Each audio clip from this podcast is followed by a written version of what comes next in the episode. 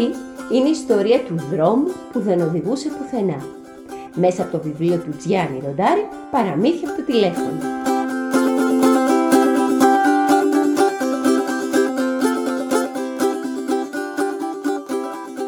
Στην έξοδο του χωριού χώριζαν τρεις δρόμοι.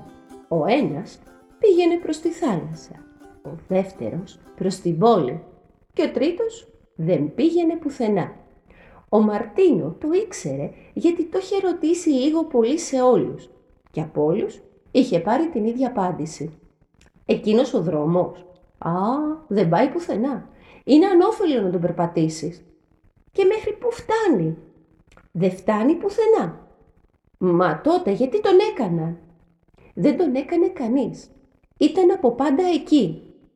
Μα κανείς δεν πήγε ποτέ να δει. Όχ, είσαι πραγματικά ξεροκέφαλος, αφού σου λέμε ότι δεν υπάρχει τίποτα να δεις. Δεν μπορείτε να το ξέρετε, αφού δεν έχετε πάει ποτέ. Είχε τόσο πεισματώσει που άρχισαν να τον φωνάζουν Μαρτίνος ξεροκέφαλος. Αλλά αυτόν δεν τον ένοιαζε και συνέχιζε να σκέφτεται το δρόμο που δεν πήγαινε πουθενά.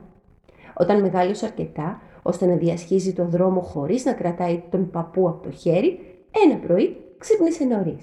Βγήκε από το χωριό και χωρίς να διστάσει πήρε το μυστηριώδη δρόμο και όλο προχωρούσε. Το οδόστρωμα ήταν γεμάτο από λακκούβες και αγριόρχοτα, αλλά ευτυχώς δεν έβριχε εδώ και αρκετό καιρό και έτσι δεν είχε λιμνούλες. Δεξιά και αριστερά απλωνόταν μια σειρά από θάμνους, αλλά σύντομα άρχισε το δάσος.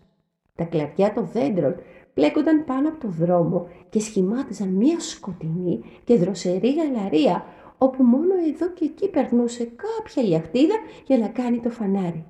Περπατούσε, περπατούσε, αλλά η γαλαρία δεν τελείωνε ποτέ. Ο δρόμος δεν τελείωνε ποτέ. Του Μαρτίνου του πονούσαν τα πόδια και άρχισε κιόλας να σκέφτεται ότι θα έκανε καλά να γυρίσει πίσω όταν είδε ένα σκυλί. Όπου υπάρχει σκυλί υπάρχει και σπίτι, συλλογίστηκε ο Μαρτίνο. Ή τουλάχιστον ένας άνθρωπος. Ο σκύλος έτρεξε να τον προϋπαντήσει κουνώντας την ουρά του και του έγλειφε τα χέρια. Μετά άρχισε να περπατάει κατά μήκος του δρόμου και σε κάθε βήμα γύριζε να βεβαιωθεί αν ο Μαρτίνος τον ακολουθούσε ακόμα. «Έρχομαι! Έρχομαι!» έλεγε ο Μαρτίνος γεμάτος περιέργεια. Τέλος, το δάσος άρχισε να ρεώνει. Ψηλά ξαναφάνηκε ο ουρανός και ο δρόμος τελείωσε στο κατόφλι μιας μεγάλης καγκελόπορτας.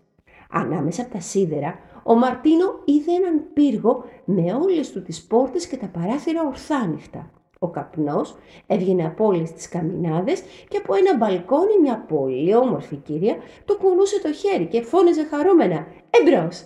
Εμπρός Μαρτίνο ξεροκέφαλε!» Μπα! Χάρηκε ο Μαρτίνος. Εγώ δεν το ξέρω τι θα έφτανα, αλλά εκείνη το ξέρε. Έσπρωξε την καγκελόπορτα διέσχισε το πάρκο και μπήκε στο σαλόνι του πύργου ακριβώς την ώρα που κατέβαινε από τη σκάλα η όμορφη κυρία και της έκανε μια υπόκληση. Ήταν όμορφη και εντυμένη ακόμα καλύτερα και τις νεράιδες και τις πριγκίπισσες και επιπλέον ήταν πραγματικά χαρούμενη και γελούσε. Λοιπόν, δεν την πίστευες. Τι πράγμα; Την ιστορία του δρόμου που δεν οδηγούσε πουθενά. Ήταν πολύ ανόητη και εγώ νόμιζα ότι υπάρχουν περισσότερα μέρη από τη δρόμη. Ασφαλώς, αρκεί να έχεις όρεξη να κουνηθείς. Τώρα, έλα να σου δείξω τον πύργο. Υπήρχαν πάνω από 100 σαλόνια, γεμάτα από θησαυρούς κάθε είδους, όπως εκείνη η πύργη όπου αποκοιμιούνται οι ωραίες κοιμωμένες ή όπου οι φιλάργυροι μαζεύουν τα πλούτη τους. Υπήρχαν διαμάντια, πολύτιμες πέτρες, χρυσάφια, σήμη και κάθε λίγο και λιγάκι η ωραία κυρία του έλεγε Πάρε Μαρτίνο, πάρε ό,τι θες. Θα σου δανείσω μια άμαξη για να τα κουβαλήσεις. Φανταστείτε αν ο Μαρτίνο περίμενε το ξανακούσει. Η άμαξα ήταν καλά φορτωμένη όταν έφυγε. Μπροστά καθόταν ο σκύλος που ήξερε να κρατά τα χαλινάρια και να γαυγίζει στα άλογα όταν αυτά μισοκοιμώντουσαν και έβγαιναν από το δρόμο. Στο χωριό, όπου όλοι ήδη τον θεωρούσαν πεθαμένο τον Μαρτίνο τον ξεροκέφαλο, τον υποδέχτηκαν με μεγάλη έκπληξη. Ο σκύλος ξεφόρτωσε στην πλατεία όλους τους θησαυρού. Κούνησε δυο φορές την ουρά του σαν χαιρετισμό, ξανανέβηκε στο αμάξι και έφυγε μέσα σε ένα σύννεφο σκόνης. Ο Μαρτίνος έκανε σπουδαία δώρα σε όλους, εχθρούς και φίλους και χρειάστηκε να διηγηθεί εκατό φορές την περιπέτειά του και κάθε φορά που τελείωνε κάποιος έτρεχε στο σπίτι του, έπαιρνε άλογα και κάρο και έτρεχε κάτω στο δρόμο που δεν οδηγούσε πουθενά.